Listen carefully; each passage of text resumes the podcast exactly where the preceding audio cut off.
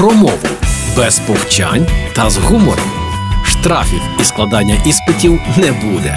Програма Мовний патруль на Радіо Перше. Вітаю на Радіо Перше. Я Лілія Криницька, і вже час мовного патруля. Як ви кажете, коли щось не зауважили, не передбачили, а сталася прикрість. От, наприклад, купили молоко та не побачили, що термін придатності минув. Ех, халепа. Що ж, пеняйте на себе. Тепер уже хіба вилити?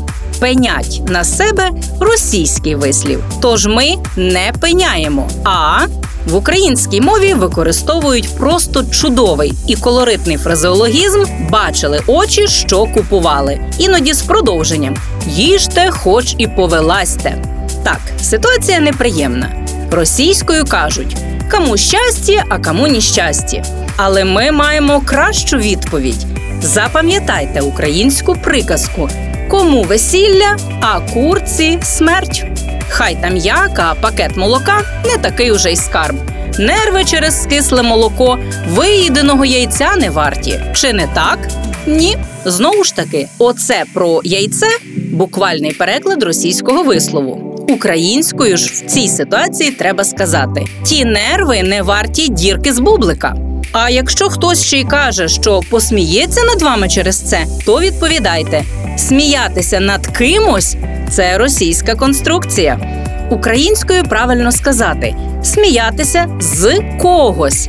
Хоча можна посміятися над другом, колегою чи ще кимось, якщо перебувати в цей момент над ними. Угорі, наприклад, коли ваш друг на вулиці, а ви на балконі третього поверху, то ви смієтеся, перебуваючи над ним. Хоча не обов'язково у цей момент кипкуєте з нього.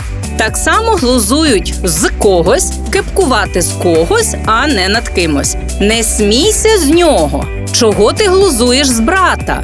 Хочеш, щоб я покипкував з тебе? До речі, не можна й знущатися над кимось, знущаються з когось. Але моя вам порада: утримайтеся. Не знущайтеся і не кипкуйте ні з кого, окрім нашого спільного ворога. З нього не тільки можна, а й треба. Хай знають, хто ми є.